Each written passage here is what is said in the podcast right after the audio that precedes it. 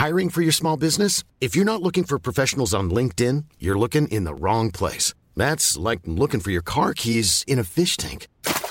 LinkedIn helps you hire professionals you can't find anywhere else, even those who aren't actively searching for a new job but might be open to the perfect role. In a given month, over 70% of LinkedIn users don't even visit other leading job sites. So start looking in the right place. With LinkedIn, you can hire professionals like a professional. Post your free job on linkedin.com slash people today.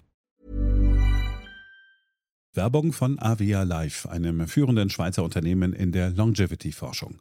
Avea bietet mit Nahrungsergänzungsmitteln effektive Lösungen für gesundes Altern und Verjüngung, damit sich Menschen so lange wie möglich gestärkt, lebendig und jugendlich fühlen. Bei der Entwicklung seiner hochwertigen Supplements nutzt Avea deshalb Inhaltsstoffe, die auf der Basis empirisch zusammengetragener und bewerteter wissenschaftlicher Erkenntnisse ausgewählt werden. Avea-Produkte sind für Menschen gemacht, die ihre Gesundheitsspanne verlängern und das Wohlbefinden stärken möchten. Avea ist mit der Entwicklung des Stabilizers ein Durchbruch in der Blutzuckerregulierung gelungen.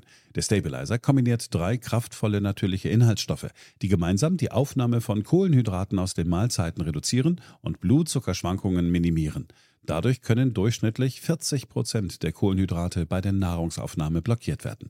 Hohe Blutzuckerwerte und Zuckerabstürze werden so vermieden. Der Stabilizer fördert eine reduzierte Fettspeicherung und unterstützt das Gewichtsmanagement. Er ist also ein guter Wegbegleiter für ein gesünderes Leben. Gerade bei festen kohlenhydratreichen Mahlzeiten wie Geschäftsessen, Geburtstagen oder anderen Feierlichkeiten, bei denen die Ernährung nicht immer optimal ist und zu viel Zucker konsumiert wird, ist der Stabilizer perfekt geeignet. Die einzigartige Formel unterstützt Ihren Körper dabei, einen ausgeglichenen Blutzuckerspiegel aufrechtzuerhalten sorgt für einen verbesserten Energiehaushalt und trägt zu weniger Heißhunger auf Süßes bei. Die Anwendung ist einfach, eine Kapsel 10 Minuten vor einer festen Mahlzeit, maximal zweimal am Tag. Für die sprichwörtliche Qualität und Reinheit birgt, dass Avea alle Produkte in der Schweiz entwickelt und testet. Die Inhaltsstoffe werden aus Rohwaren von qualitätsgeprüften, vertrauenswürdigen Lieferanten gewonnen. Außerdem bietet Avea eine Vielzahl von Produkten an, die auf die individuellen Bedürfnisse der Kunden abgestimmt sind. Dazu gehört auch ein DNA plus BioAge-Test, der den Kunden tiefe Einblicke in ihre genetische Verfassung ermöglicht. Neugierig geworden? Mehr Informationen gibt es unter avea-live.com. Avea bietet allen BTO-Hörern den Stabilizer mit 15% Preisvorteil auf die Erstbestellung. In den Shownotes dieser Episode finden Sie dafür den speziellen BTO-Code. Avea gewährt Ihnen eine 90-Tage-Geld-Zurück-Garantie, sodass Sie das Bundle risikofrei testen und sich selbst überzeugen können. Avea. Bestimme selbst, wie du alterst. Dieser BTO-Podcast wird von Facebook unterstützt. Wie finden kleine Unternehmen, die kein großes Werbebudget haben, Kunden in ganz Europa? Samuel ist der Inhaber von My Jolie Candle, einem französischen Kerzenhersteller, der bis zu 80 Prozent seiner europäischen Kunden über Facebook findet. Er sagt, dass personalisierte Werbung auf den Facebook-Plattformen den richtigen Zielgruppen relevante Werbeanzeigen zeigt und eine der günstigsten Möglichkeiten ist, neue Kunden zu gewinnen. Erfahren Sie mehr darüber, wie Unternehmen in Europa über Facebook Kunden finden auf about.fb.com/de/europe.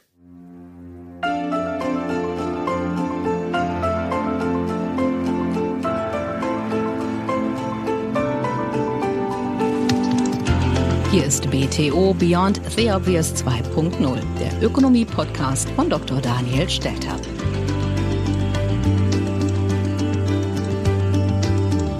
Ja, hallo und herzlich willkommen zur neuesten Ausgabe meines Podcasts. Nach Wahlprogrammen und Sondierungspapier nun auch noch den Koalitionsvertrag. Ich muss zugeben, ich war mir nicht sicher, ob ich Sie und mich auch damit noch langweilen möchte. Aber es ist ein viel zu wichtiges Thema und ich finde schon, dass es sich lohnt, dass wir uns vor Augen führen, was da für ein Aufbruch auf uns zukommt oder aber auch nicht. Vor allem ist ja auch die Frage nach der Finanzierung des Ganzen wichtig. Deshalb habe ich einen Experten hinzugezogen, Professor Jens Beusen Hogrefe, der uns erklärt, woher das viele Geld denn plötzlich kommt. Fangen wir an. WTO Beyond the Obvious 2.0.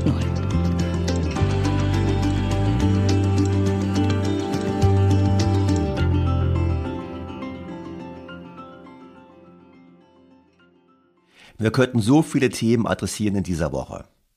Zum Beispiel könnten wir über Corona sprechen. So hat die Zeitschrift Stern nun acht Monate nachdem ich davon gesprochen habe, Staatsversagen auf den Titel gesetzt. Und ich bleibe dabei, genau ein solches Staatsversagen erleben wir erneut. Wir könnten auch über den Patentschutz sprechen, wo sofort, nachdem eine neue Virusvariante in Südafrika entdeckt wurde, die üblichen Verdächtigen erneut gefordert haben, man solle doch endlich den Patentschutz aufgeben. Dabei wissen wir, dass es nichts bringen würde und vor allem China und USA davon profitieren würden und wir damit eine sehr wichtige Zukunftsindustrie rund um BioNTech in Deutschland zumindest massiv gefährden würden. Nachzuhören im Podcast 76 mit dem Titel Die Lüge vom Patentproblem. Letztlich haben wir uns dann doch dazu entschieden, nochmal auf die Pläne der Ampel für Deutschland zu blicken. Nach Wahlprogrammen und Sondierungspapieren nun also der Koalitionsvertrag. Es geht uns nicht um eine Politik des kleinsten gemeinsamen Nenners, sondern um eine Politik der großen Wirkung. Das Leitbild dieser Regierung ist eine handelnde Gesellschaft, ein investierender Staat und ein Deutschland, das schlichtweg funktioniert. Dekarbonisierung unseres Lebens, Digitalisierung des Lebens, die Frage der Alterung der Gesellschaft. Das sind große Aufgaben, vor denen wir gemeinsam stehen.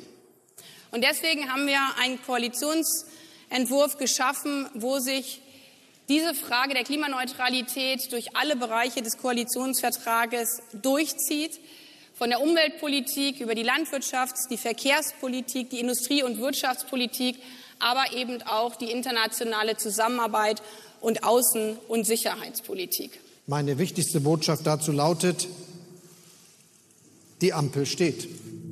Wie immer bei der Beurteilung der Überlegungen der Politiker nehme ich meine eigenen Gedanken zum Maßstab. Aber keine Angst, diesmal wiederhole ich meine Überlegungen nicht denn die kennen Sie ja alle schon, sondern ich gehe direkt auf die Überlegungen der Koalitionäre ein.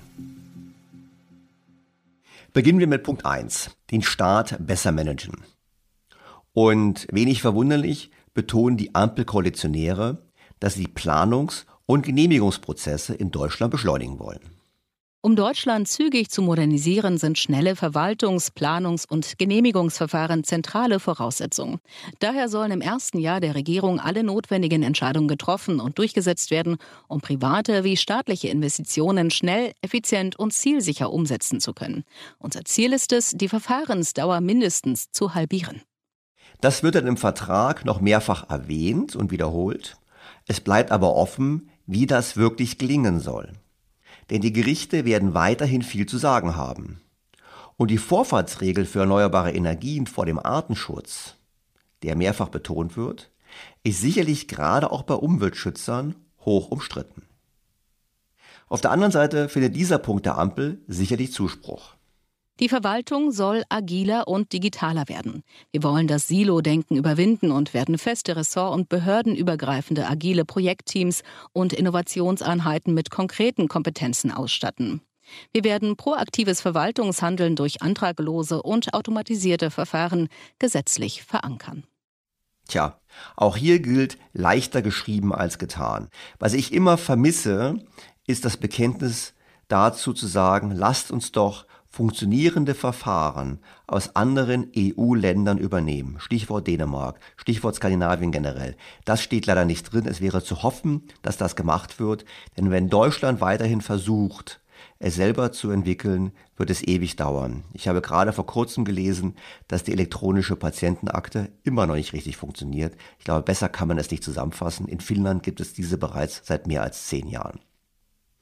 Enttäuscht bin ich wiederum über die Halbherzigkeit beim Thema Transparenz. Um einen besseren Überblick über das öffentliche Vermögen zu erhalten und damit auch eine bessere Investitions- und Instandhaltungsplanung aufstellen zu können, wollen wir eine Vermögenserfassung des Bundes einführen. So stellen wir den Verzehr und Aufbau öffentlichen Vermögens übersichtlich dar, ein Beitrag für mehr Transparenz im Bundeshaushalt und ein Beitrag zur Generationengerechtigkeit. Gleichzeitig hilft dies der Bundesregierung und dem Parlament, bessere Investitionsentscheidungen zu treffen. Die Ampel will also die Aktivseite der Bilanz besser darstellen. Und natürlich steckt dahinter die Absicht, damit Schulden und vor allem neue Schulden zu rechtfertigen. Doch das ist unzureichend. Die Passivseite, also Pensionen, Rentenversprechungen, Gesundheitsversprechungen, ist viel wichtiger. Denn dann würde man, ich habe es in diesem Podcast oft schon erzählt, die Wirkung von politischen Entscheidungen viel transparenter sehen. Ich denke an die Grundrente, die eben nicht ein paar Milliarden kostet, sondern ein paar hundert Milliarden kostet, so wie sie im Gesetz steht. Das heißt, hier wird versucht, einseitig eine Bilanz aufzustellen, man braucht aber beide Seiten. Ich würde hoffen, dass wir wirklich zu einer ordentlichen doppelten Buchführung auf Bundesebene kommen, inklusive Sozialversicherungen.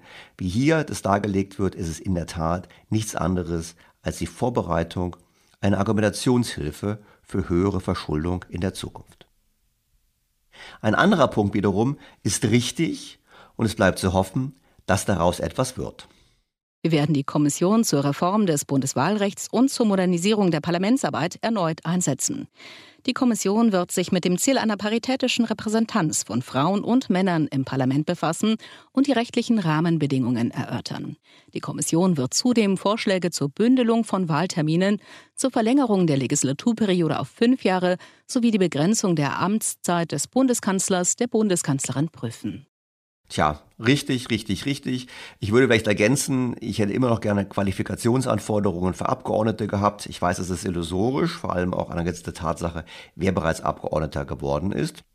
Ich würde auch über ein anderes Vergütungsmodell nachdenken wollen. Es gibt zum Beispiel Ideen, die sagen, Abgeordnete sollten im Bundestag eine Vergütungsentschädigung bekommen, also nachdem bezahlt werden, was sie vorher verdient haben. Auch das würde dazu beitragen, meines Erachtens die Qualität des Bundestages zu stärken. Und ich bin generell der Auffassung, wir sollten nicht nur für den Bundeskanzler eine Amtszeitbegrenzung haben, sondern für alle Ministerpräsidenten, für alle Minister und auch für Abgeordnete. Ich finde, drei Legislaturperioden sollten genügen in einem Leben in dem Bundestag oder in Landtagen zu sitzen. Wie gesagt, es geht in die richtige Richtung. Große Hoffnung habe ich nicht, denn, wie heißt es doch so schön, man sollte nicht die Frösche fragen, wenn man einen Sumpf trockenlegen möchte. Völlig falsch finde ich diesen Punkt.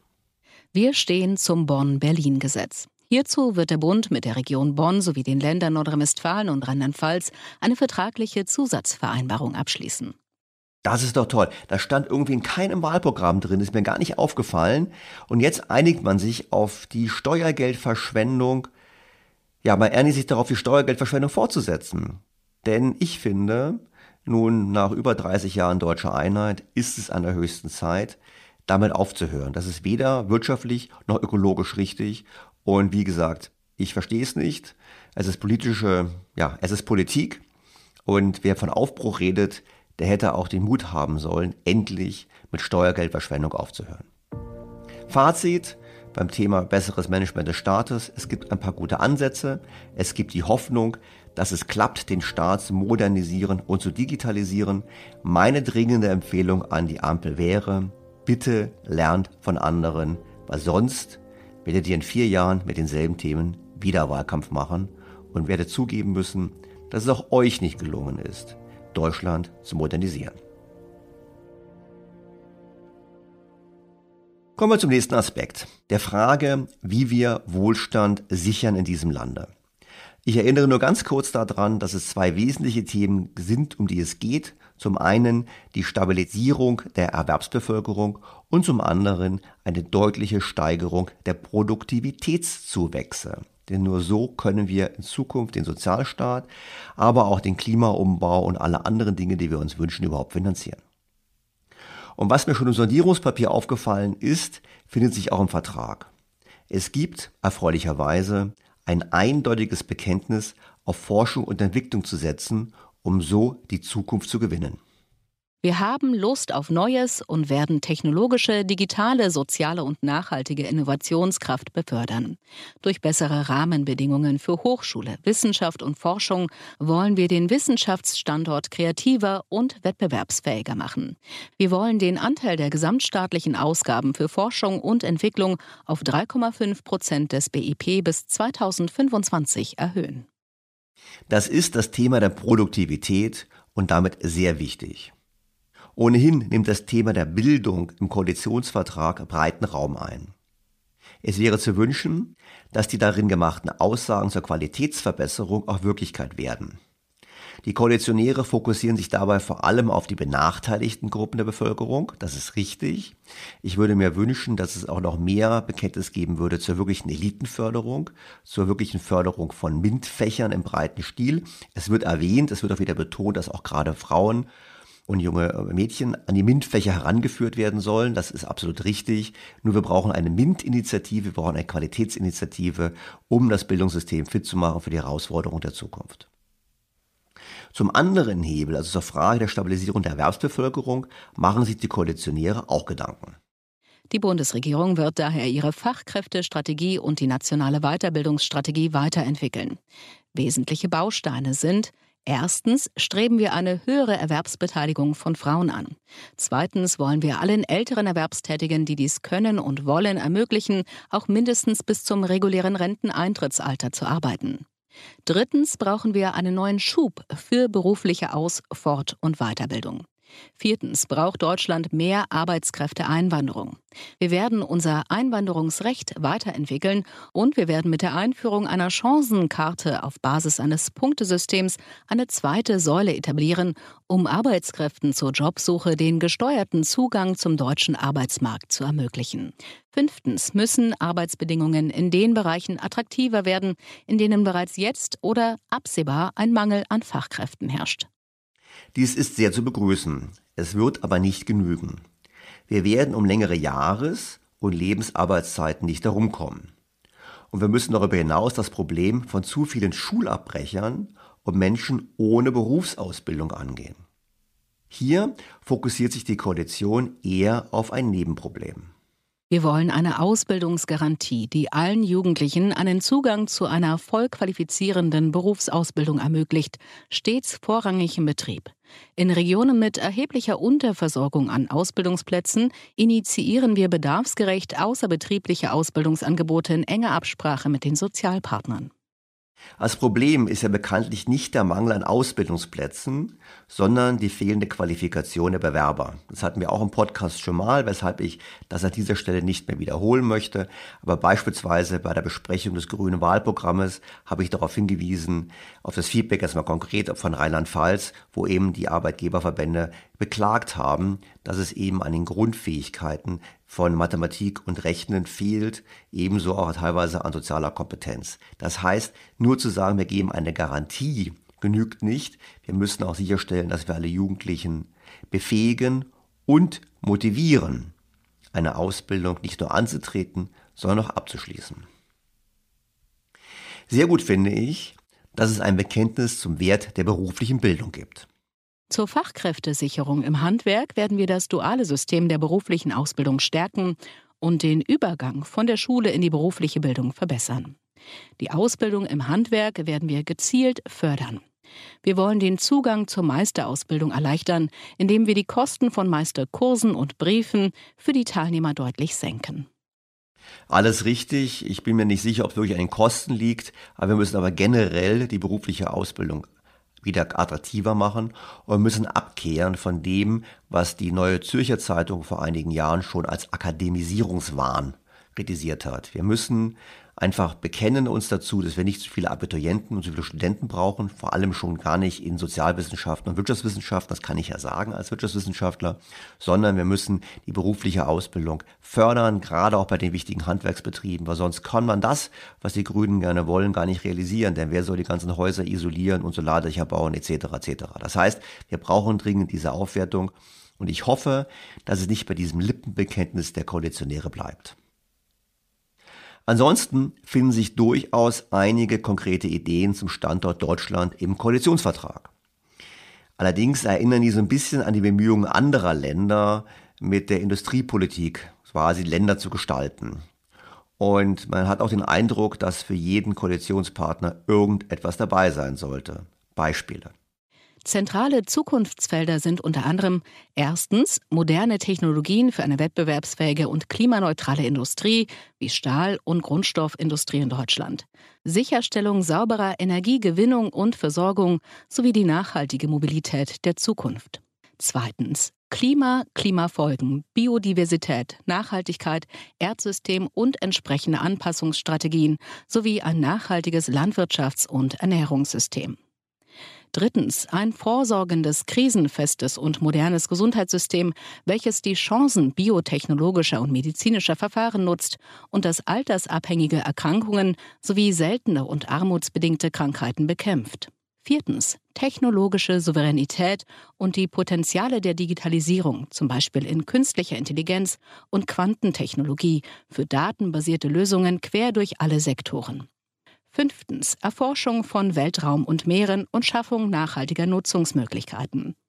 Sechstens gesellschaftliche Resilienz, Geschlechtergerechtigkeit, Zusammenhalt, Demokratie und Frieden. Was für eine lange Liste. Ich meine, gerade auch beim letzten Punkt, Geschlechtergerechtigkeit, Zusammenhalt, Demokratie und Frieden, man wer sollte dagegen sein? Nur das als Zukunftsfeld für zukünftige wirtschaftliche Aktivitäten zur Sicherung des Wohlstandes hierzulande zu charakterisieren, halte ich schon für ziemlich gewagt. Das hat also eher was mit der Versorgung von Sozialwissenschaftlern zu tun, als mit der wirklichen Schaffung von Produktivitätsfortschritten und Wohlstand. Und das ist natürlich etwas, wo man sagen muss, naja, wenn jetzt die knappen Mittel so verwendet werden, dann bin ich mir nicht so ganz sicher, ob wirklich die Wohlstandsschaffung im Vordergrund steht und nicht so sehr die Verwendung von Wohlstand für ideologische und politische Lieblingsthemen. Auf der anderen Seite wird es bei einigen Punkten dann doch durchaus konkret und das ist zu begrüßen. Unser Ziel ist die flächendeckende Versorgung mit Glasfaser und dem neuesten Mobilfunkstandard. Wir werden digitale Schlüsseltechnologien fördern und die Bedingungen für Startups am Technologiestandort verbessern. Nun, angesichts der Tatsache, dass Deutschland hier in Vergleichsstudien einen der hinteren Plätze in Europa einnimmt, ich glaube nach dem Austritt Großbritanniens so den letzten Platz innerhalb der EU, haben wir natürlich offensichtlich dringenden Handlungsbedarf. Die Frage ist nur, aus dem Ziel was zu machen, dass es wirklich funktioniert, ist was anderes. Und da muss man sich natürlich fragen, warum ist es in der Vergangenheit nicht gelungen? Und da gibt es ja auch staatliche Gründe. Ich denke an die völlig verfehlten Auktionen für Mobilfunklizenzen, die eben die Einnahmen für den Staat maximiert haben und nicht die Abdeckung, landesweite Abdeckung. Und vor dem Hintergrund wird abzuwarten bleiben, wie das funktionieren soll. Und wir werden es sehen, es wäre erfreulich, wenn wir hier Fortschritte machen würden. Auch bei anderen Punkten habe ich so meine Zweifel. Wir wollen Deutschland zum globalen Standort der Halbleiterindustrie machen. Dazu soll die deutsche Halbleiterbranche entlang der gesamten Wertschöpfungskette auch finanziell hinreichend unterstützt werden, um diese Schlüsseltechnologie in Europa zu sichern, zu stärken und zukunftssicher aufzubauen. Ja, das klingt doch gut. Wir sollten uns aber ehrlich machen und analysieren, warum wir so weit hinterherhinken. Ich glaube, es liegt nicht daran, dass es bisher zu wenig staatliches Geld gab. Das hat andere Gründe und die Frage ist, wie kann man den Standort Deutschland so attraktiv machen und vor allem von der Qualifikation so aufwerten, dass auch diese Zukunftstechnologien bei uns andere Chancen haben. Auch für unsere Schlüsselindustrie hat die künftige Regierung einige Ideen. Wir unterstützen die Transformation des Automobilsektors, um die Klimaziele im Verkehrsbereich zu erreichen, Arbeitsplätze sowie Wertschöpfung hierzulande zu erhalten. Wir machen Deutschland zum Leitmarkt für Elektromobilität, zum Innovationsstandort für autonomes Fahren und beschleunigen massiv den Ausbau der Ladesäuleninfrastruktur. Unser Ziel sind mindestens 15 Millionen vollelektrische Pkw bis 2030. Für die Wertschöpfung dieser deutschen Schlüsselindustrie ist die regionale Transformation der KMU ebenso von zentraler Bedeutung. Wir werden daher den Wandel in den Automobilregionen hin zur Elektromobilität durch gezielte Clusterförderung unterstützen. Die Fortführung und Weiterentwicklung der europäischen Batterieprojekte sowie die Ansiedlung weiterer Zellproduktionsstandorte einschließlich Recycling in Deutschland sind von zentraler Bedeutung. Ob das genügen wird angesichts der massiven Veränderung, vor der diese Branche steht. Vor allem haben wir hier erneut den alleinigen Fokus auf die Elektromobilität und mir gibt schon zu denken, wenn der Chef des wirklich erfolgreichen Unternehmens BMW gerade diese Woche dem Verbrenner noch ein langes Leben bescheinigt hat. Und dies vor allem auch aus Umweltgründen. Das heißt, ich finde es nicht so ganz überzeugend und vor allem finde ich es so dann nicht überzeugend, wenn wir auf der anderen Seite Technologieoffenheit im Koalitionsvertrag so betonen und auch nicht ausschließen, dass aus erneuerbaren Energien gewonnene Treibstoffe in Zukunft Verbrennungsmotoren befeuern. Das ist also für mich hier ein weiteres Beispiel, wo ich sage, hm, sind wir hier ideologisch gefangen. Nochmal, ich weiß, beim Thema Elektromobilität scheiden sich die Geister. Als ich Stefan Hayek hier zu Gast hatte der, von der Wirtschaftswoche, hat er sehr überzeugend dargelegt, warum es der richtige Weg ist. Ich will ihm auch gar nicht groß widersprechen, aber ich glaube, es wird ein Mix sein. Und nochmal zur Erinnerung, selbst wenn es uns gelingen würde, weltweit die gesamte Flotte der Autos auf Elektromobilität umzustellen, würden wir nur 0,4 Prozent des weltweiten CO2-Ausstoßes damit sparen. Das heißt, es ist nicht der große Hebel und ich bin nicht sicher, dass wir mit unserer einseitigen Orientierung hier dem Standort Deutschland und vor allem unserer wichtigen Schlüsselindustrie einen Gefallen tun. Auf der anderen Seite haben Start-ups es in den Koalitionsvertrag geschafft. Und das ist sicherlich erfreulich. Wir stärken die Start-up- und Gründerförderung. Wir werden Gründungen aus allen Lebenslagen und eine Kultur der zweiten Chance unterstützen und dafür ein neues Förderinstrument schaffen, das auch für Unternehmensnachfolgen offen steht. Wir verabschieden eine umfassende Start-up-Strategie. Wir schaffen die Voraussetzungen für flächendeckende One-Stop-Shops, also Anlaufstellen für Gründungsberatung, Förderung und Anmeldung.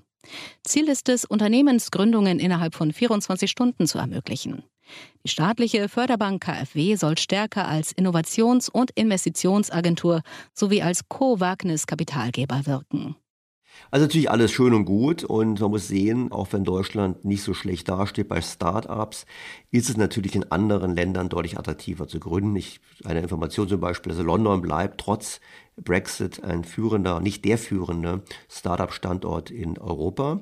Und ähm, man hat natürlich auch verschiedene Nebenbedingungen wieder eingeführt. Also die Konditionäre reden natürlich dann im Vertrag auch noch über Frauenquoten und Migrationsquoten und so weiter, auch bei Startups. Und ich glaube, der Kernpunkt ist einfach, wir müssen die richtigen Rahmenbedingungen setzen. Es muss sich lohnen, in Deutschland ein Startup zu gründen. Wenn man erfolgreich ist, muss man sich auch darüber freuen, dass man entsprechend Geld verdienen kann. Die Mitarbeiter müssen entsprechend motiviert werden. Und das sind die Rahmensetzungen. Und was wir sicherlich brauchen, ist eben die Sicherstellung der Finanzierung, sobald die Startups eine bestimmte Größe erreicht haben. Und da hapert es immer noch daran.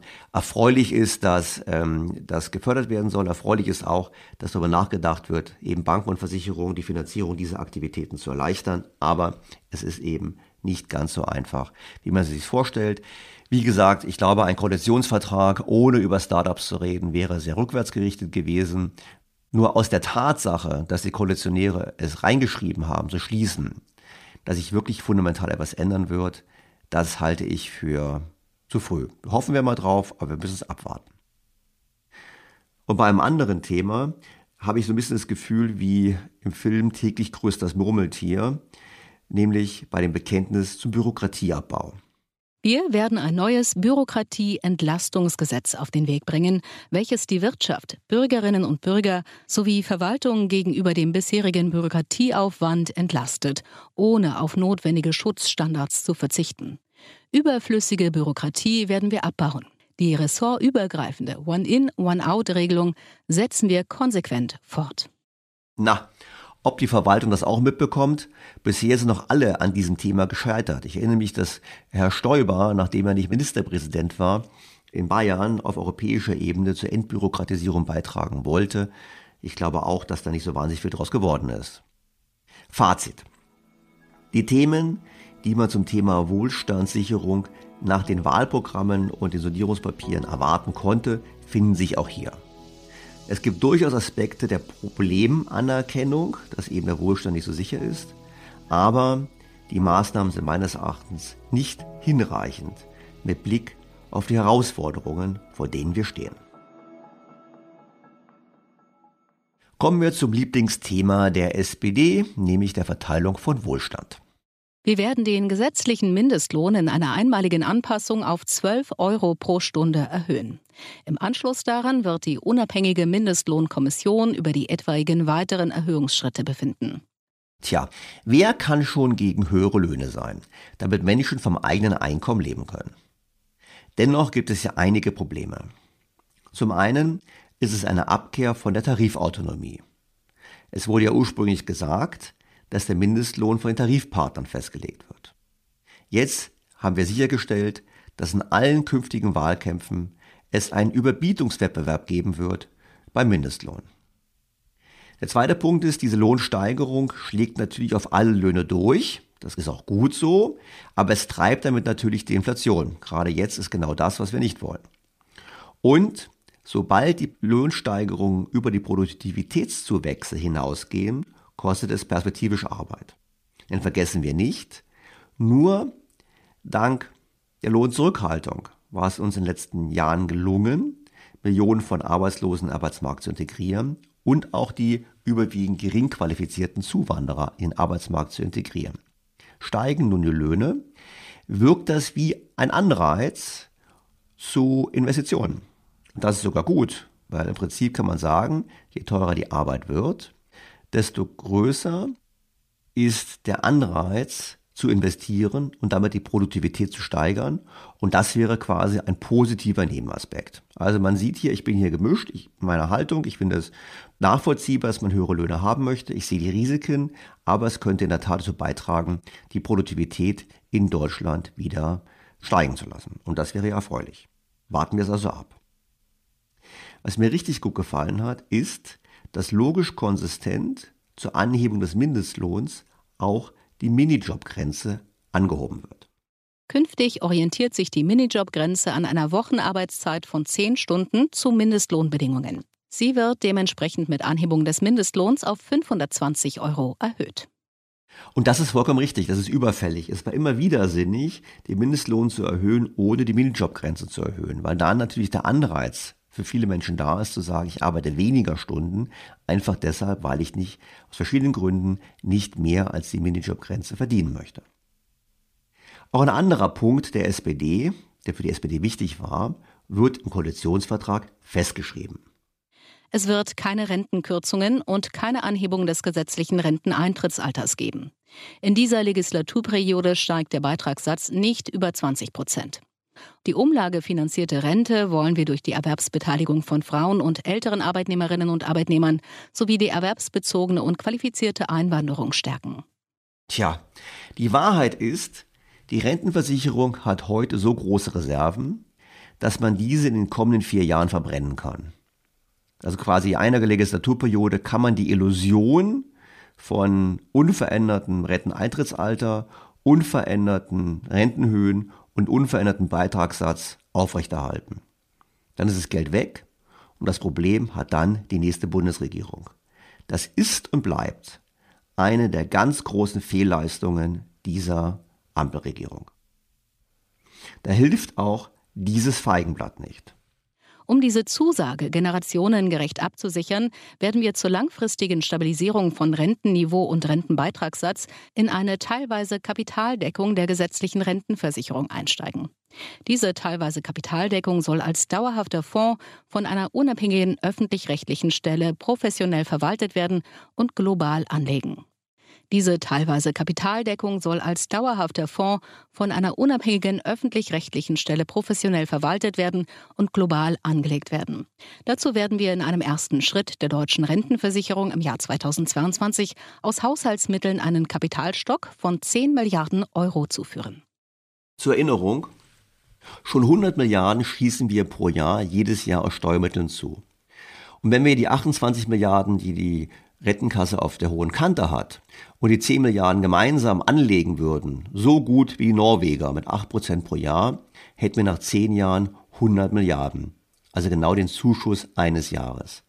Wir haben im Prinzip es zu tun hier mit einer netten Idee, die letztlich aber wirkt wie der berühmte Tropfen auf den heißen Stein. Immerhin einen Irrsinn beendet die Ampel. Wir werden den sogenannten Nachholfaktor in der Rentenberechnung rechtzeitig vor den Rentenanpassungen ab 2022 wieder aktivieren und im Rahmen der geltenden Haltelinien wirken lassen. So stellen wir sicher, dass sich Renten und Löhne im Zuge der Corona-Krise insgesamt im Gleichklang entwickeln und stärken die Generationengerechtigkeit ebenso wie die Stabilität der Beiträge in dieser Legislaturperiode. Um was geht es? Die Rentengarantie sorgt dafür, dass bei sinkenden Löhnen in einer Krise nicht auch die Renten gekürzt werden müssen. Im Anschluss sorgt der Nachholfaktor dafür, dass bei wieder steigenden Löhnen die verhinderte Rentenkürzung rechnerisch ausgeglichen wird. Dieser Nachholfaktor wurde von der Großen Koalition ausgesetzt, was bedeutet, dass die Renten stärker steigen als ohne Krise. Und das war sicherlich nicht gerecht. Darum ist es richtig, das zu tun. Das weitere große Projekt im Bereich der Sozialpolitik ist der Abschied von Hartz IV. Anstelle der bisherigen Grundsicherung Hartz IV werden wir ein Bürgergeld einführen. Wir gewähren in den ersten beiden Jahren des Bürgergeldbezugs die Leistung ohne Anrechnung des Vermögens und anerkennen die Angemessenheit der Wohnung. Ebenfalls in diesem Zusammenhang der Vermittlungsvorrang im SGB II wird abgeschafft. Die Meinungen gehen bei Hartz IV bekanntlich auseinander, nicht nur in der Bevölkerung, sondern auch bei Ökonomen. Und einige Ökonomen meinen, dass die Regelungen zu Abstiegsängsten geführt haben und deshalb schädlich waren für Wirtschaft und Gesellschaft. Andere verweisen auf die ursprüngliche Logik. Es ging nämlich darum, möglichst hohe Anreize zu geben, bei Arbeitsplatzverlust schnell eine neue Stelle zu suchen. Studien zeigen nämlich, dass mit jedem Monat Arbeitslosigkeit die Wahrscheinlichkeit auf das Finden einer neuen Arbeitsplatzes deutlich sinkt.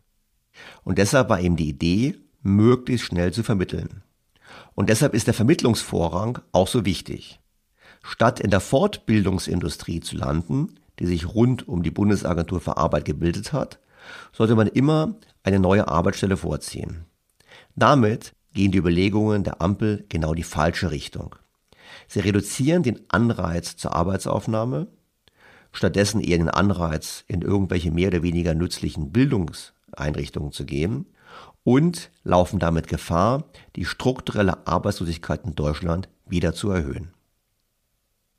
Auf der anderen Seite finde ich diese Überlegung hier bekanntlich sehr richtig. Die Zuverdienstmöglichkeiten werden wir verbessern, mit dem Ziel, Anreize für sozialversicherungspflichtige Erwerbstätigkeit zu erhöhen.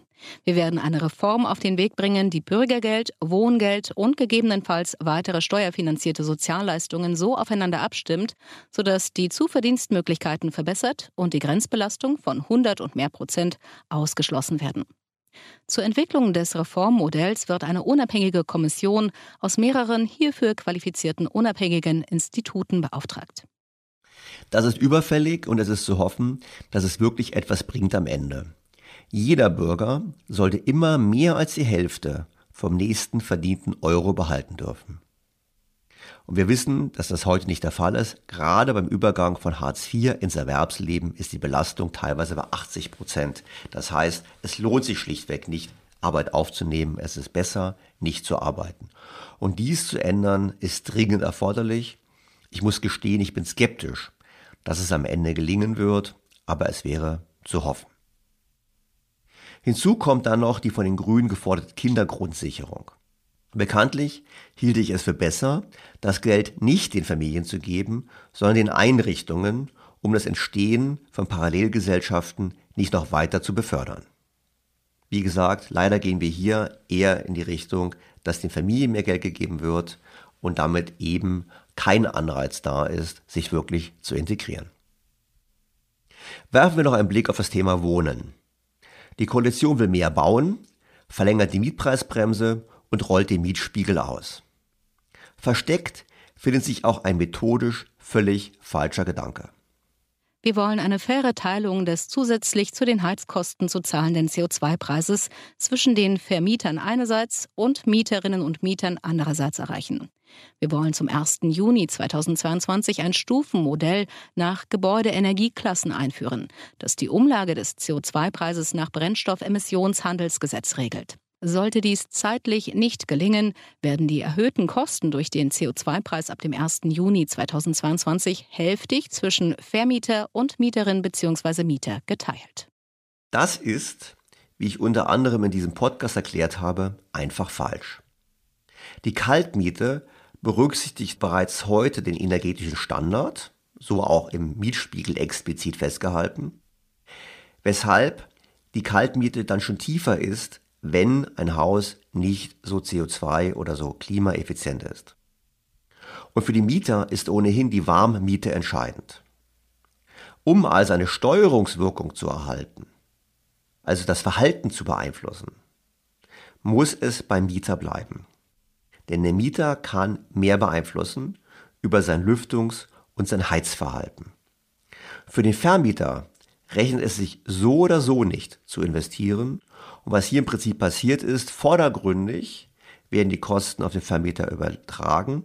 In Wahrheit wird sich die Veränderung hinterher in der Kaltmiete widerspiegeln und am Ende zahlt es doch der Mieter. So oder so, egal wie es gedreht wird, ökonomisch landen die Kosten des CO2-Preises immer beim Mieter. Was hier passiert, ist Augenwischerei. Und was hier auch vor allem passiert, ist eine Fehlsteuerung mit Blick auf die Anreize, die man Vermietern geben sollte. Denn diese werden nicht investieren, basierend auf dem CO2-Preis, einfach deshalb, weil der kann gar nicht hoch genug sein, damit es sich für ihn rechnet, entsprechend zu investieren. Fazit. Im Bereich der Verteilung von Wohlstand gilt das Motto weiter so. Ausbau des Sozialstaats, weitere soziale Wohltaten, sinnlose bzw. falsche Eingriffe. Positiv ist, dass es Anreize gibt zur Arbeitsaufnahme und ich hoffe, diese werden von der Ampel auch wirklich realisiert.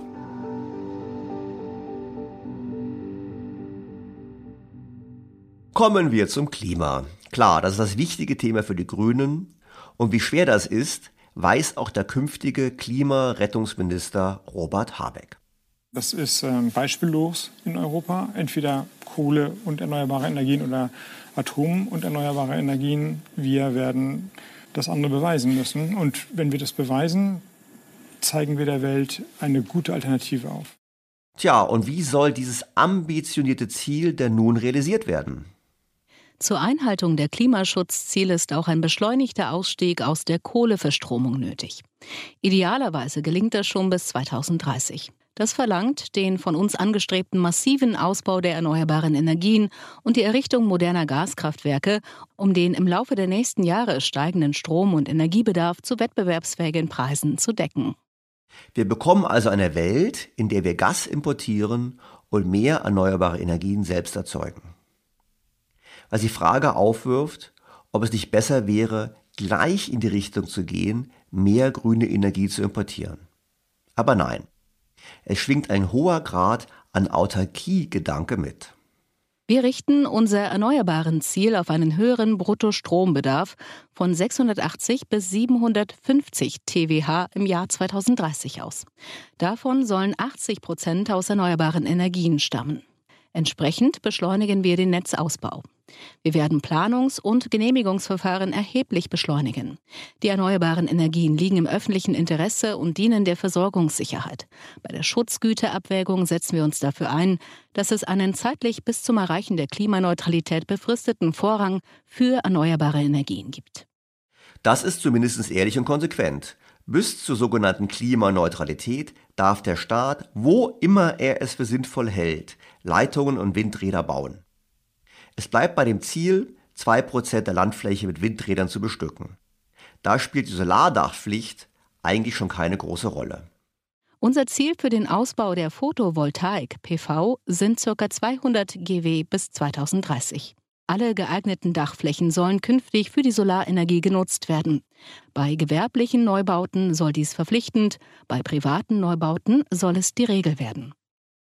Trotz dieses starken Ausbaus der Photovoltaik liegt der Schwerpunkt der künftigen Energieerzeugung natürlich im Bereich der Windkraft. Schon heute macht die Windkraft die Hälfte der erneuerbaren Energien in Deutschland aus. Diese muss also bis zum Jahr 2030 ungefähr verdoppelt werden. Zurzeit haben wir in Deutschland insgesamt rund 55 Gigawatt Kapazität an Windanlagen an Land und 2020 wurden rund 1,2 Gigawatt dazugebaut. In acht Jahren müssen also pro Jahr rund 7 Gigawatt neue Kapazität gebaut werden. Und dies, wichtig, an immer schlechteren Standorten. Also eigentlich brauchen wir viel mehr Bruttokapazität für den gleichen Effekt. Nicht zu vergessen, wir reden hier immer von der Bruttokapazität. Tatsächlich zur Verfügung steht immer nur ein Bruchteil. Und wie wir dieses Jahr gelernt haben, wenn der Wind weniger bläst und die Sonne weniger scheint, sind wir froh, Kohle und Kernkraft noch zu haben. Es tröstet ein wenig, dass man zur Sicherheit doch noch ein Backup plant, denn wir wissen ja, Solar und Wind werden uns, solange es an Speichern fehlt, nicht versorgen können. Wir beschleunigen die Errichtung moderner Gaskraftwerke, um den im Laufe der nächsten Jahre steigenden Strom- und Energiebedarf zu wettbewerbsfähigen Preisen zu decken. Die bis zur Versorgungssicherheit durch erneuerbare Energien notwendigen Gaskraftwerke müssen so gebaut werden, dass sie auf klimaneutrale Gase H2-ready umgestellt werden können. Erdgas ist für eine Übergangszeit unverzichtbar. Übergangszeit heißt, bis Speicher gefunden sind oder wir im großen Umfang Wasserstoff importieren können. Die Wasserstoffstrategie wird 2022 fortgeschrieben. Ziel ist ein schneller Markthochlauf. Erste Priorität hat die einheimische Erzeugung auf Basis erneuerbarer Energien.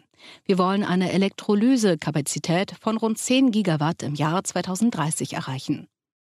Nun wissen wir, dass es bei volatiler Stromerzeugung unglaublich teuer ist, Wasserstoff zu erzeugen. Es wäre viel besser, wenn wir den Exporteuren von Öl und Gas helfen würden uns in Zukunft mit Wasserstoff zu versorgen. Und das auch aus ökonomischen Gründen. Wir importieren zurzeit für rund 5% vom Bruttoinlandsprodukt Öl und Gas. Und wollen wir in Zukunft dann 13% Handelsüberschuss haben, also 8%, die wir schon haben, plus diese 5%, das kann gar nicht funktionieren. Und vor allem, wie sollen unsere Kunden in Zukunft unsere Waren abnehmen?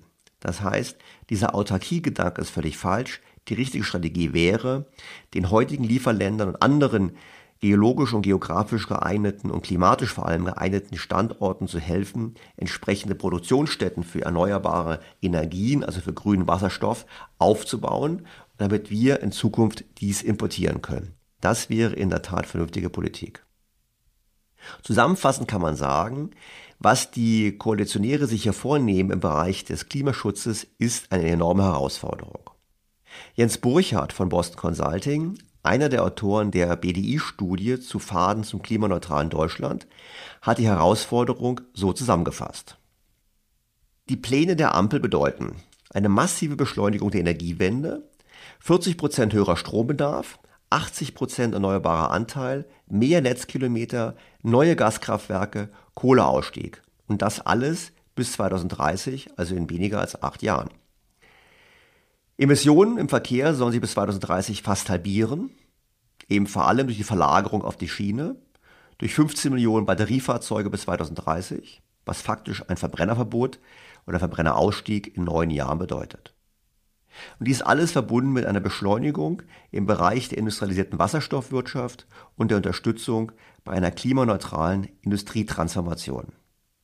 Nicht zu vergessen, in Gebäuden soll mehr renoviert werden und verpflichtend ein 65-prozentiger Anteil erneuerbarer Energien bei neu installierten Heizungen ab dem Jahr 2025 festgeschrieben werden.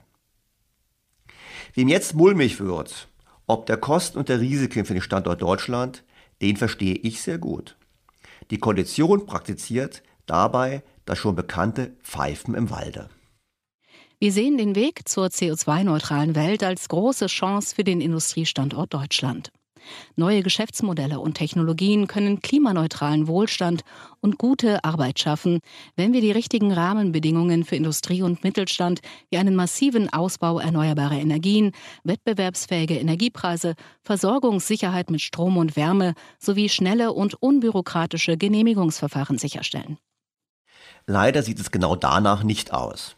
Das Ganze gipfelt dann in einer Bekräftigung der an dieser Stelle schon letzte Woche auseinandergenommenen CO2-Grenzausgleichsabgabe. Wir unterstützen die Einführung eines europaweit wirksamen CO2-Grenzausgleichsmechanismus oder vergleichbar wirksame Instrumente. Entscheidend ist, dass dieser WTO konform ausgestaltet ist, die Exportindustrie nicht benachteiligt, Greenwashing verhindert und unbürokratisch innerhalb des bestehenden Emissionshandelssystems umgesetzt wird. Also nicht kommen wird. Und was dann, liebe Regierung, was werdet ihr dann machen? Dazu gibt es keinen Plan. Auf der anderen Seite haben wir jetzt das grüne Vetoministerium.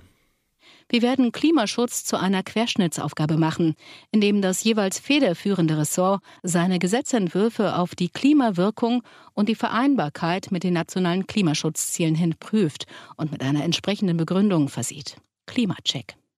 Tja, da bin ich gespannt, wie Herr Habeck dieses Vorhaben überprüft. Wir werden den Masterplan Schienenverkehr weiterentwickeln und zügiger umsetzen, den Schienengüterverkehr bis 2030 auf 25 Prozent steigern und die Verkehrsleistung im Personenverkehr verdoppeln. Den Zielfahrplan eines Deutschlandtaktes und die Infrastrukturkapazität werden wir auf diese Ziele ausrichten. Im Vertrag werden ganz konkret neue und auszubauende Bahnlinien benannt. Wie wir aber wissen, ist das ausgesprochen CO2-intensiv. Beton und Stahl sind Haupttreiber des CO2-Ausstoßes und unter Voll-CO2-Gesichtspunkten ist die Bahn keineswegs so grün, wie man gemeinhin annimmt. Ich empfehle dringend, auch den Ampelkoalitionären nochmal die Folge 52 anzuhören. Deutschlands Klimaideologie ist sehr teuer. Dort wird vorgerechnet, dass unter Voll-CO2-Gesichtspunkten ganz andere Ansätze angezeigt sind und beispielsweise das Fliegen gar nicht so schlecht ist, verglichen mit dem Ressourcenverbrauch einer Bahnstrecke. Ich bin nicht gegen den Ausbau von Bahn, ich finde aber nur, wenn es wirklich darum geht, den CO2-Ausstoß zu begrenzen, da muss man gesamthaft rechnen und kann nicht einfach behaupten, dass das Bauen von Bahnlinien dem Klimaschutzziel dient. Was noch? Ach ja, man will Strom billiger machen, was sicherlich richtig ist. Um für sozial gerechte und für die Wirtschaft wettbewerbsfähige Energiepreise zu sorgen, werden wir die Finanzierung der EEG-Umlage über den Strompreis beenden. Wir werden sie daher zum 1. Januar 2023 in den Haushalt übernehmen. Das heißt konkret, wir zahlen weiter für die verkorkste Energiewende, merken es aber nicht mehr direkt. Vermutlich wollten auch die Grünen die Bürger nicht mit jeder Stromrechnung daran erinnern, wie teuer Eiskugeln in Deutschland mittlerweile geworden sind. Was auch gut ist, wir bekennen uns zur Notwendigkeit auch von technischen Negativemissionen und werden eine Langfriststrategie zum Umgang mit den etwa 5% unvermeidbaren Restemissionen erarbeiten.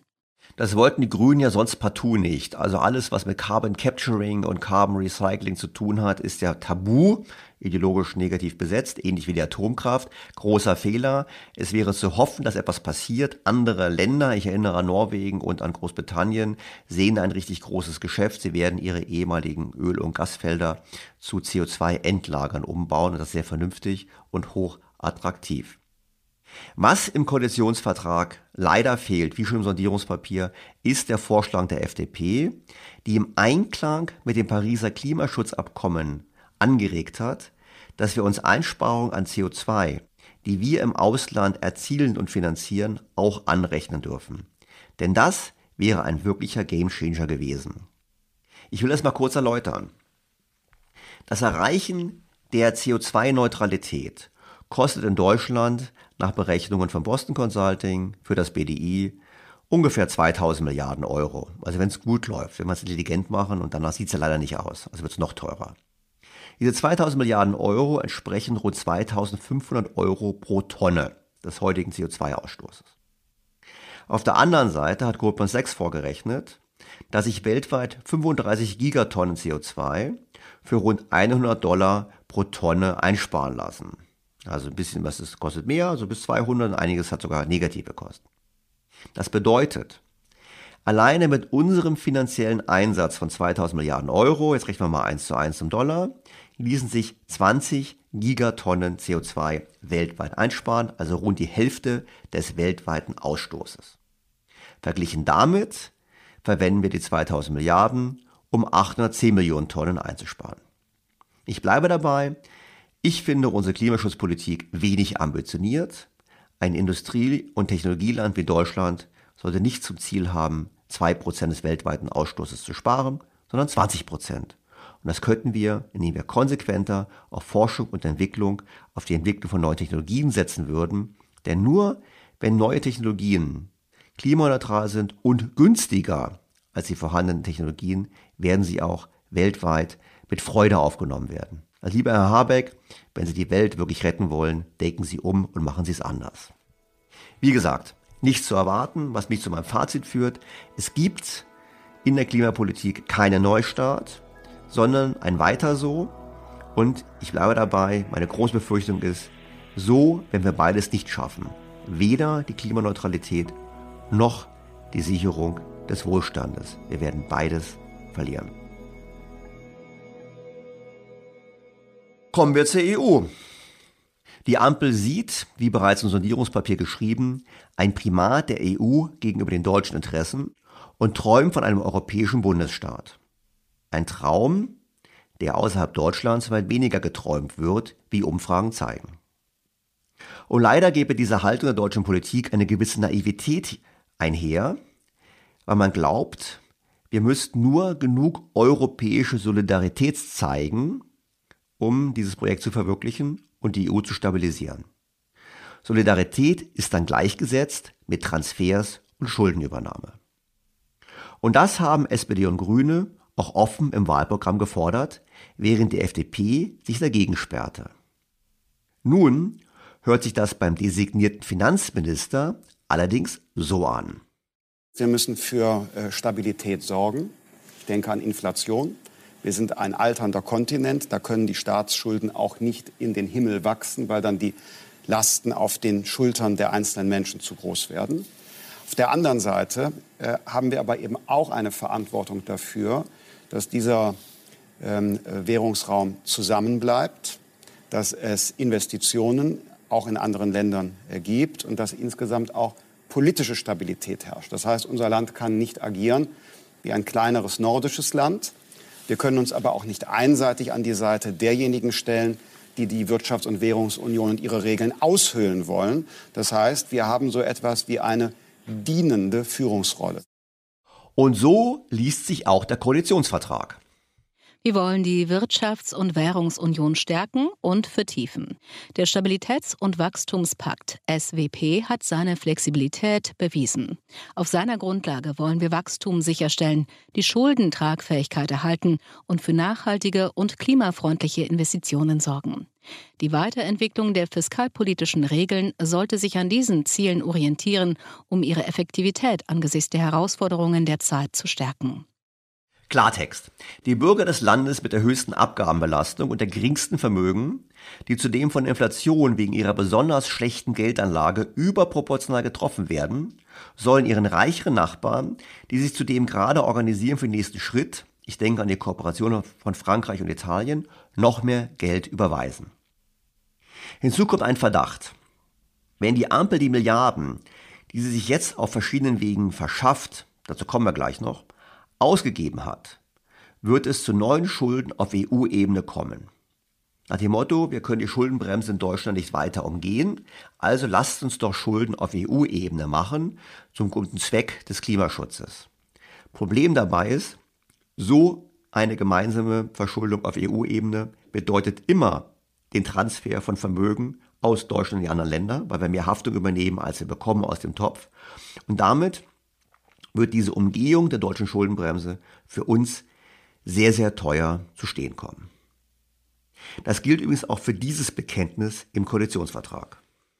Wir streben an, die Bankenunion zu vollenden, um die europäische Volkswirtschaft und die globale Wettbewerbsfähigkeit deutscher und europäischer Institute zu stärken. Im Rahmen eines umfassenden Gesamtpakets zum Finanzbinnenmarkt sind wir deshalb bereit, eine europäische Rückversicherung für nationale Einlagensicherungssysteme zu schaffen. Auch hier herrscht Freude in jenen Staaten, deren Bankensystem unter faulen Schulden leiden oder deren Banken ein sehr großes Rad drehen. Ich denke dabei vor allem an die französischen Banken. Auch das ist nichts anderes als eine massive Vermögensverschiebung aus Deutschland in die Nachbarländer. Erwähnenswert ist auch noch dieser Punkt. Den Prozess zur Einführung eines digitalen Euro als Ergänzung zum Bargeld, der als gesetzliches Zahlungsmittel in Europa für alle zugänglich und allgemein einsetzbar ist, wollen wir konstruktiv begleiten. Wir hatten das schon öfters. Digitale Euros. Das ist kein Bargeldersatz. Zum einen deshalb, weil es nicht anonym ist. Und zum anderen natürlich auch deshalb, weil Bargeld kann ich ja unter Kopfkissen lagern. Das digitale Geld kann problemlos mit Negativzinsen versehen werden. Das heißt, das ist eine Politik, die dahin gehen wird, der EZB noch mehr Möglichkeiten zu geben, die privaten Sparer zugunsten der Schulden, also namentlich der Staaten, zu enteignen. Das muss man nur wissen. Und wenn gleichzeitig gesagt wird, auch im Koalitionsvertrag, Inflation ist schlecht, dann werfe ich die Frage auf, tja, wenn Inflation schlecht ist, warum findet sich so wenig im Koalitionsvertrag zu Maßnahmen, den Bürgern zu helfen, darauf zu reagieren? Und zum anderen, wieso geht man so unkritisch den Weg des digitalen Euro als weitere Voraussetzung für diese massive, letztlich demokratisch nicht legitimierte Umverteilung? Fazit. Ich muss gestehen, ich verstehe diese Politik mit Blick auf Europa nicht. Eine Überforderung der deutschen Wirtschaft und der Bürger durch Energiewende, EU-Finanzierung und, nicht Thema des Podcasts, beschleunigte Zuwanderung, denn auch das findet sich im Koalitionsvertrag, unabhängig von Qualifikation, kann nicht funktionieren. Und dennoch ist es das Programm der Ampel. Vermögen habe ich gerade eben schon kurz angesprochen, ist kein großes Thema. Also die Fragestellung, wie wir die Bürger, wie wir den deutschen Bürgern helfen, sich vor Inflation zu schützen, taucht gar nicht im Koalitionsvertrag auf. Es gibt eigentlich nur zwei Aspekte, die interessant sind. Zum einen wird der Sparerfreibetrag erhöht. Das ist nett, ist aber auch nur ein Tropfen auf den heißen Stein. Und es gibt Überlegungen, den Immobilienerwerb zu erleichtern. Wir wollen mehr Menschen in Deutschland ermöglichen, im selbstgenutzten Eigentum zu wohnen. Die Hürden beim Eigentumserwerb wollen wir durch eigenkapitalersetzende Darlehen senken und Schwellenhaushalte langfristig zum Beispiel mit Tilgungszuschüssen und Zinsverbilligungen beim Eigentumserwerb unterstützen. Wir wollen den Ländern eine flexiblere Gestaltung der Grunderwerbssteuer, zum Beispiel durch einen Freibetrag ermöglichen, um den Erwerb selbstgenutzten Wohneigentums zu erleichtern. Wie schon angesprochen, werden Länder wie Berlin, die strategisch daran interessiert sind, Mieter als Wähler zu haben, diesen Weg nicht gehen. Dennoch ist es wenigstens ein Lichtblick für Bundesländer, die da etwas aufgeschlossener sind. Fazit. Das Bilden von Vermögen und das Sichern von Vermögen für die Bürger interessiert auf der politischen Ebene letztlich niemanden. Kommen wir zum letzten Aspekt, nämlich der Staatsfinanzierung.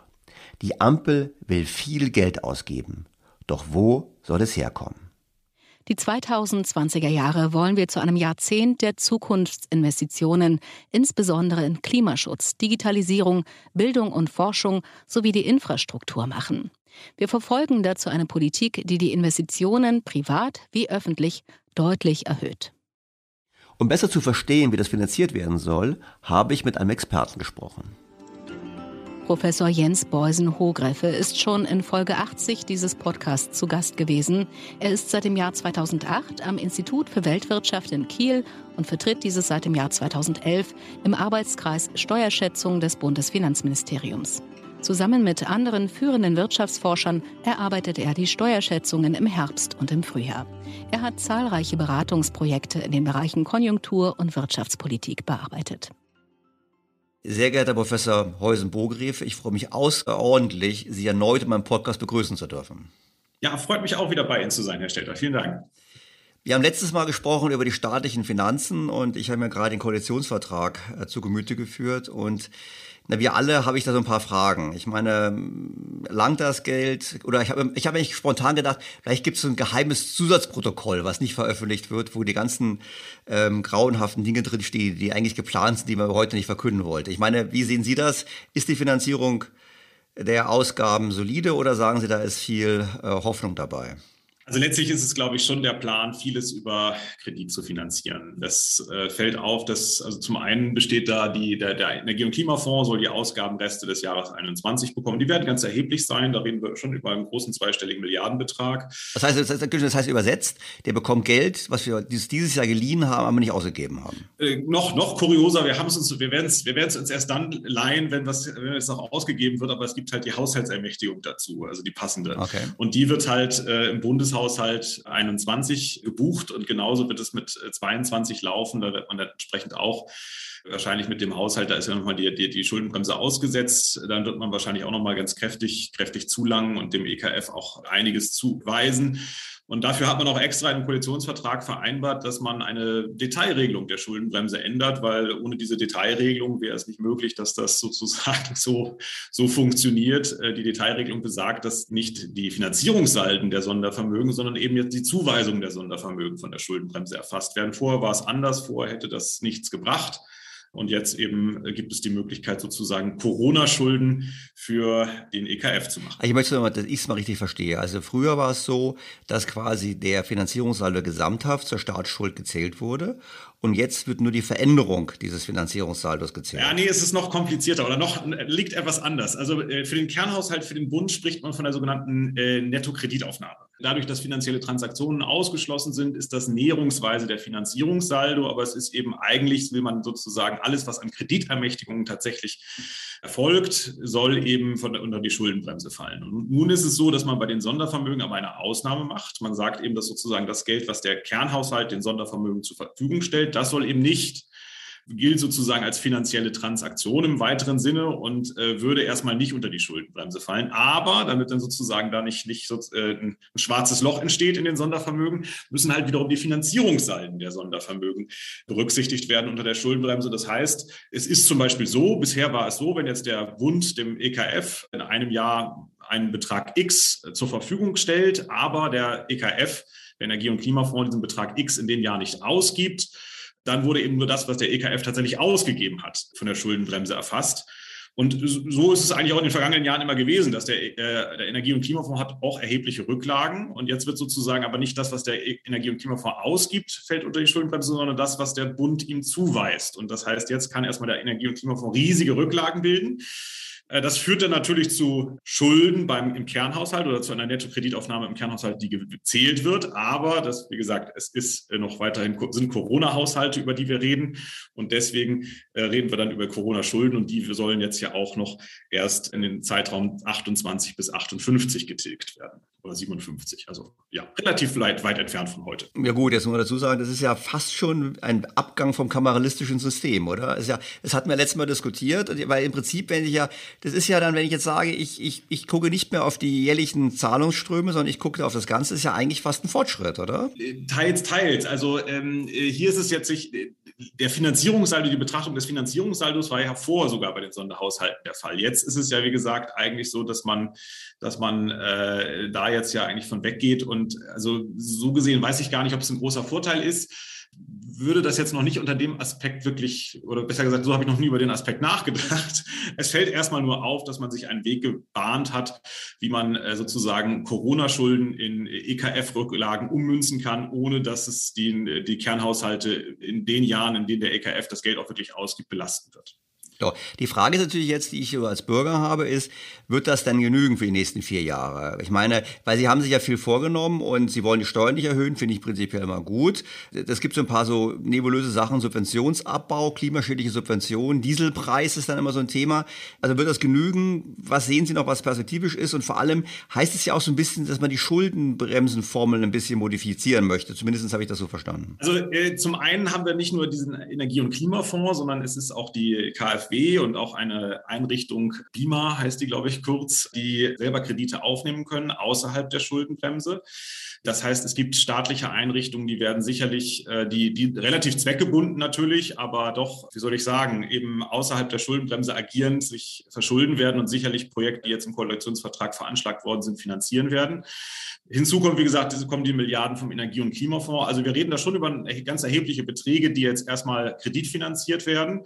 Was natürlich beim Energie- und Klimafonds ist vollkommen richtig. Was da sitzen muss, ist sozusagen äh, der, der, das, was jetzt veranschlagt wird, was also 21 und 22 an, an, an Zuweisung kommt, das muss dann auch reichen und das muss für eine lange Zeit reichen. Und das kann natürlich sein, dass es sozusagen nicht passt und dann muss natürlich noch irgendwie nachfinanziert werden aus dem Kernhaushalt.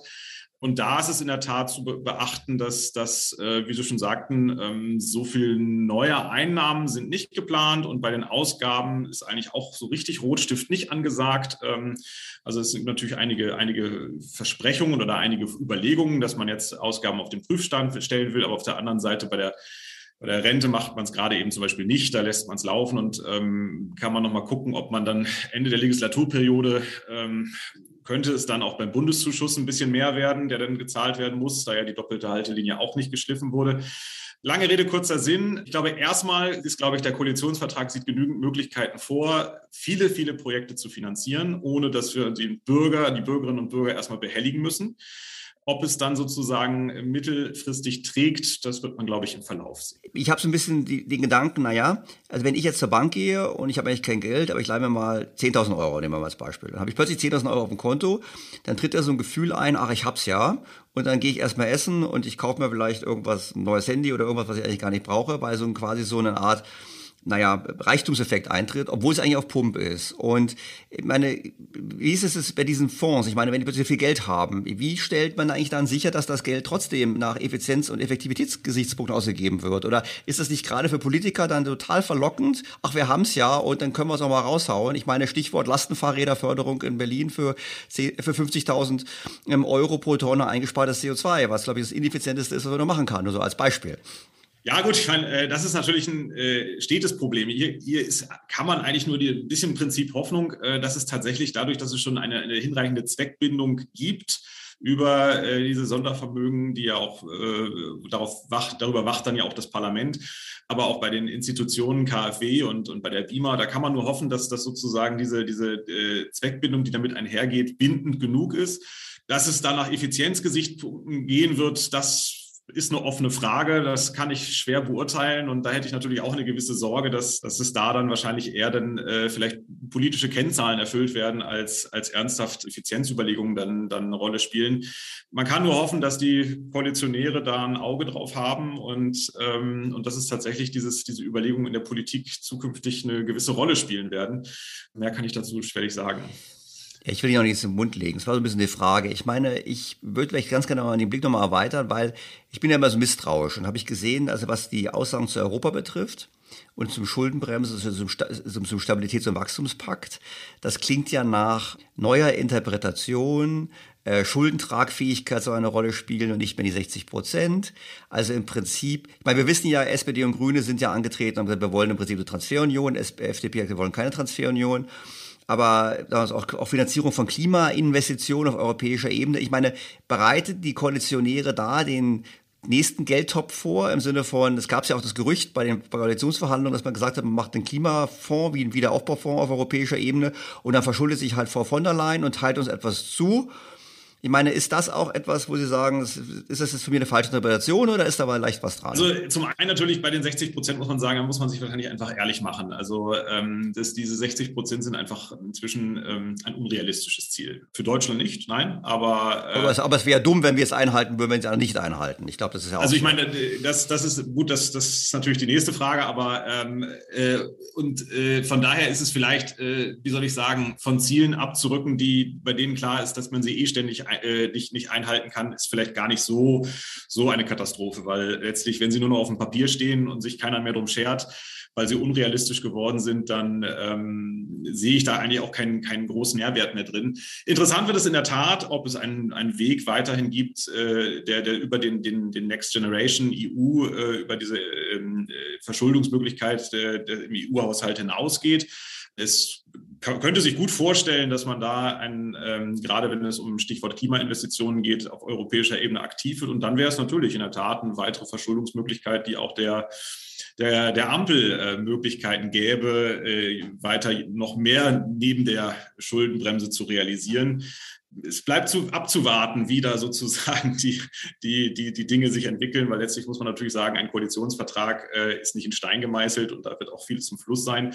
Und ich könnte mir auch gut vorstellen, dass es das ein spannungsreiches Thema sein wird in dieser Koalition. Weil Sie hatten es ja gerade skizziert, die Interessenlagen oder die Intentionen sind ja relativ klar verteilt. Äh, ich glaube, da gibt es eher, eher eine Befürwortung auf Seiten von Rot-Grün und äh, bei der FDP eine gewisse Skepsis und Zurückhaltung. Und was sich dann entwickeln wird, wird man sehen und hängt sicherlich auch vieles davon ab, wie, wie sich sozusagen die Stimmung in Europa entwickeln wird, weil da ist es ja auch nicht absehbar, dass es da einen großen Konsens geben wird. Da gibt es die Frugal Four plus noch ein paar mehr Länder, die, glaube ich, sehr deutlich sagen werden, nein, das möchten wir nicht oder vermutlich das, das entsprechend formulieren werden. Und dann gibt es eben die anderen, die das eigentlich genau möchten. Aber naja, man wird sehen, wo, wo das hintendiert. Ich äh, glaube nicht, dass, dass wir große Veränderungen, große systemische Veränderungen auf europäischer Ebene sehen werden, weil einfach da der politische Konsens, welche Richtung auch immer, auch kaum gegeben ist. Wie sollten wir es eigentlich jetzt betrachten, diese Neuverschuldung der neuen Regierung? Egal, ob das jetzt vielleicht Schleichwege nimmt, wahrscheinlich wir beide hätten sofort Konsensus, wäre lieber, es wäre offen und nicht verdeckt, wir würden die Schuldenbremse offen reformieren. Aber das ist jetzt nicht auf dem Tisch, das wird, da wird die Union nicht mitgehen. Aber wie sieht man das denn? Ich meine, ist es eigentlich nicht vernünftig? dass wir in den nächsten paar Jahren das mit Schulden lieber finanzieren, gerade eben, weil wir ja im Euro mit anderen zusammen sind?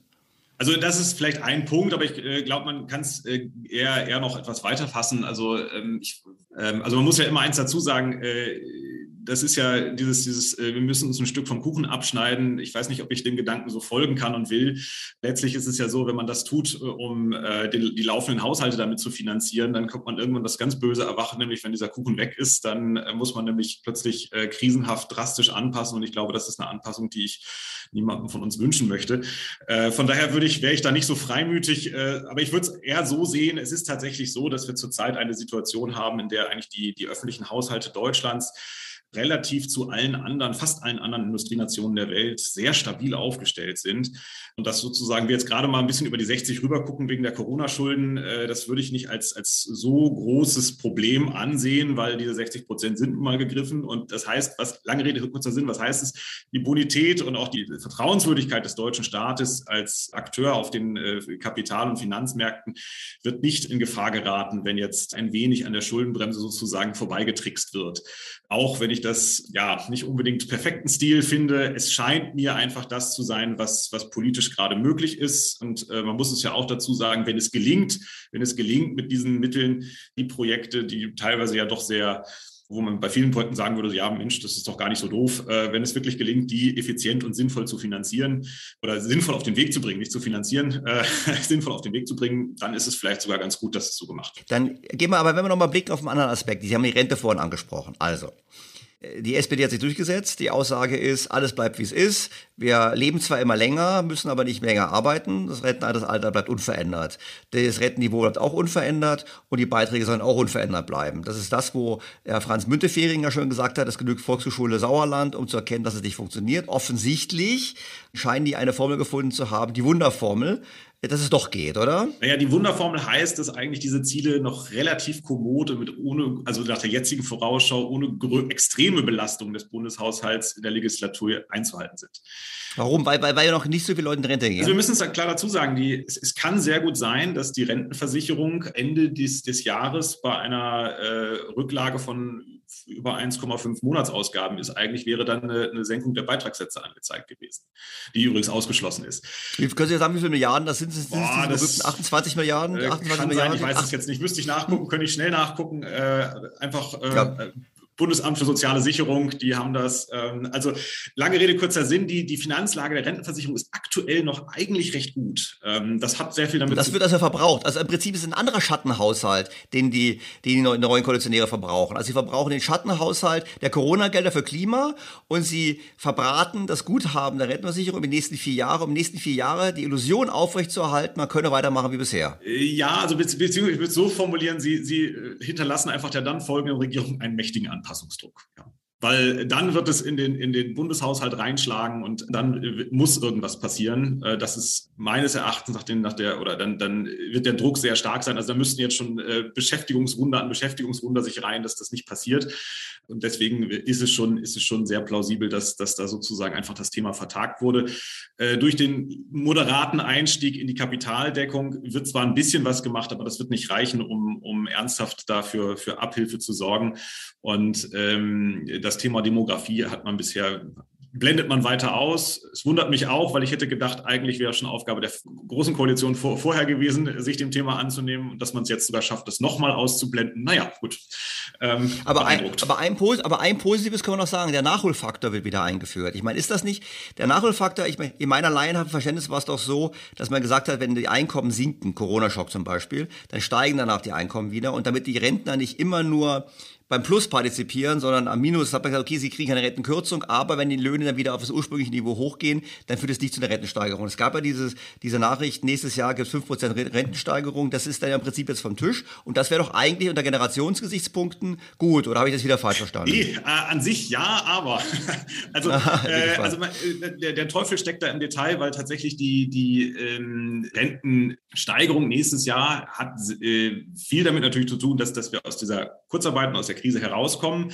Aber die eigentliche Rentenkürzung, die hätte stattfinden müssen, die eigentliche Rentenkürzung, die hat relativ sogar kurioserweise vergleichsweise wenig sogar mit Kurzarbeit und Krise zu tun. Die Kurzarbeit und Krise hat nur dazu geführt, dass, dass die Renten nicht so stark gestiegen wären, also beziehungsweise dass sie ganz wenig gesunken wären. Aber der Großteil des, der, der, der eigentlich ausgebliebenen Rentenkürzung kommt auf einen kuriosen Statistikeffekt zurück. Es wurde die, die versicherungspflichtigen Einkommen wurden äh, mit dem Flexi-Rentengesetz, äh, die Definition wurde geändert und das hätte eigentlich für sich genommen die Renten um fast zwei Prozent oder sogar über zwei Prozent, ich weiß es gar nicht mehr, gekürzt. Äh, und diese Kürzung ist just gerade auf den Punkt gefallen, wo dann, wo dann sozusagen diese, diese Null steht. Lange Rede, kurzer Sinn. Die Wiedereinführung des Nachholfaktors halte ich auch für absolut richtig, weil wir wissen ja nie, ob es nicht irgendwann doch noch wieder eine Krise gibt und die kann auch sehr nah dran sein. Ähm, aber erstmal wird der Einfluss auf diese Rentenerhöhung gar nicht so gewaltig sein, weil äh, die Koalitionäre haben wohl sich abgesprochen dahingehend, dass nur der Effekt der Krise und nicht der Effekt dieser Statistikänderung berücksichtigt wird. Und dann reden wir über wenige, über einige Zehntel, also aber noch nicht mal über einen vollen Prozentpunkt. Also gut, die Renten steigen trotzdem dieses Jahr toll, habe ich es verstanden. Nehme ich Aber an, nehme ich an. Also ich, äh, man wird abwarten müssen, was die Koalitionäre wirklich aus diesen, diesen, es sind sehr so Halbsätze, in denen es da steht. Das versuche ich zu versuchen jetzt viele zu interpretieren. Mal gucken, was wirklich draus wird. Aber ich würde keinen zu großen äh, Effekt in, in beide, in keinerlei Richtungen erwarten. Allerdings, wie gesagt, Nachholfaktor wieder einführen halte ich für vollkommen richtig und vollkommen legitim, weil ähm, dass er, dass er nicht, nicht am Platz war, war schon sehr seltsam. Zum Abschluss, was hat, hat Ihnen denn noch gefallen im Koalitionsvertrag? Damit wir mal positive Note am Ende haben, was sagen Sie, Mensch, das hat mir richtig gut gefallen. Vielleicht widerspreche ich Ihnen dann auch. Eieiei, was habe ich, ähm, was hat mir gut gefallen? Ich muss gestehen, ich habe natürlich sehr, sehr fokussiert nur diese, die Themen äh, Haushalt, Rente äh, durchgeblättert. Ähm, da hat mich einiges überrascht. Also einiges fand ich komisch kreativ. Also Stichwort EKF und, und Schuldenbremse. Also das, ähm, man hat da wirklich sehr in die Details, ist sehr in die Details gegangen, um sich, um sich Luft zu verschaffen.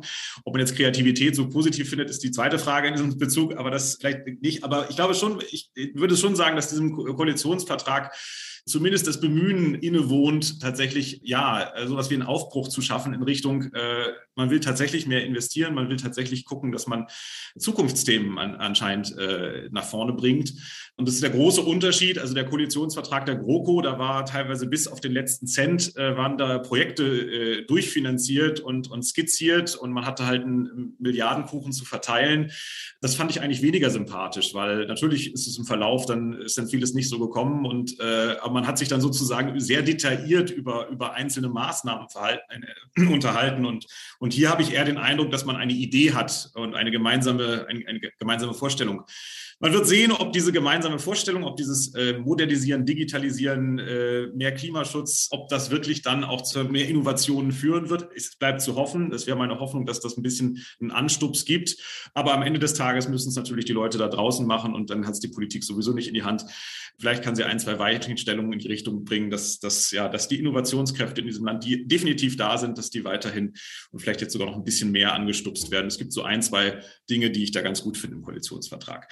Trotzdem bleibt es, einige Herausforderungen werden einfach nicht zur Kenntnis genommen und das hat sicherlich auch etwas damit zu tun, dass so etwas ein Konsenspapier ist. Also sehr geehrter Herr Beusen-Ogriff, erneut vielen herzlichen Dank. Äh, hoffentlich ein andermal wieder und herzliche Grüße nach Kiel. Vielen Dank, vielen Dank, hat mich sehr viel Spaß gemacht. Danke.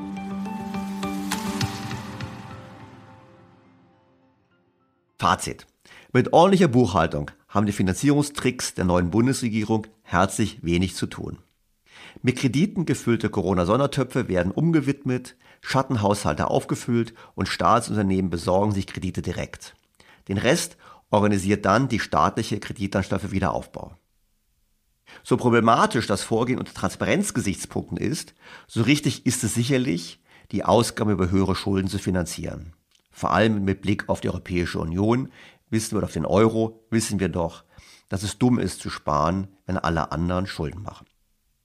Die Gefahren, die ich sehe, sind aber erheblich. Zum einen droht realistischerweise die Gefahr, dass die plötzlich reichlich vorhandenen Mittel bei den Politikern zu einem Effekt aller Kind im Süßigkeitenladen führen. Das heißt, die Ausgaben werden noch weniger als bisher nach Effizienz und Effektivität gelenkt.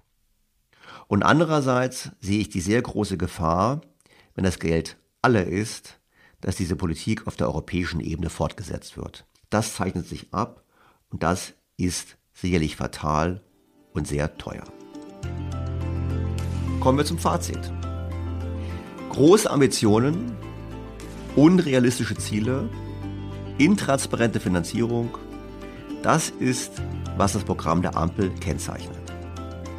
Und so erfreulich und so richtig der Wunsch nach Veränderung ist, so groß bleiben doch die Zweifel, dass es so funktionieren kann. Die Ampel ist auf dem besten Weg, sich selbst und vor allem uns zu überfordern. Das war's für diese Woche.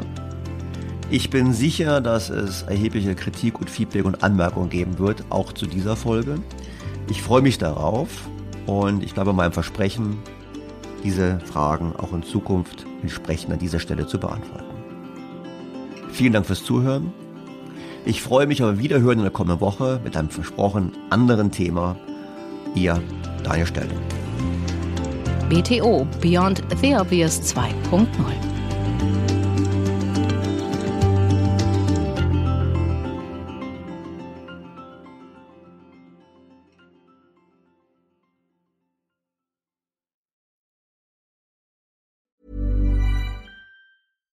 Was ist noch besser als ein guter Plan? Die Möglichkeit, ihn zu ändern. Mit integrierter KI bietet Workday kontinuierliche Innovationen, die Ihnen helfen, agil zu bleiben, egal was passiert. Workday, the finance and HR system for a changing world.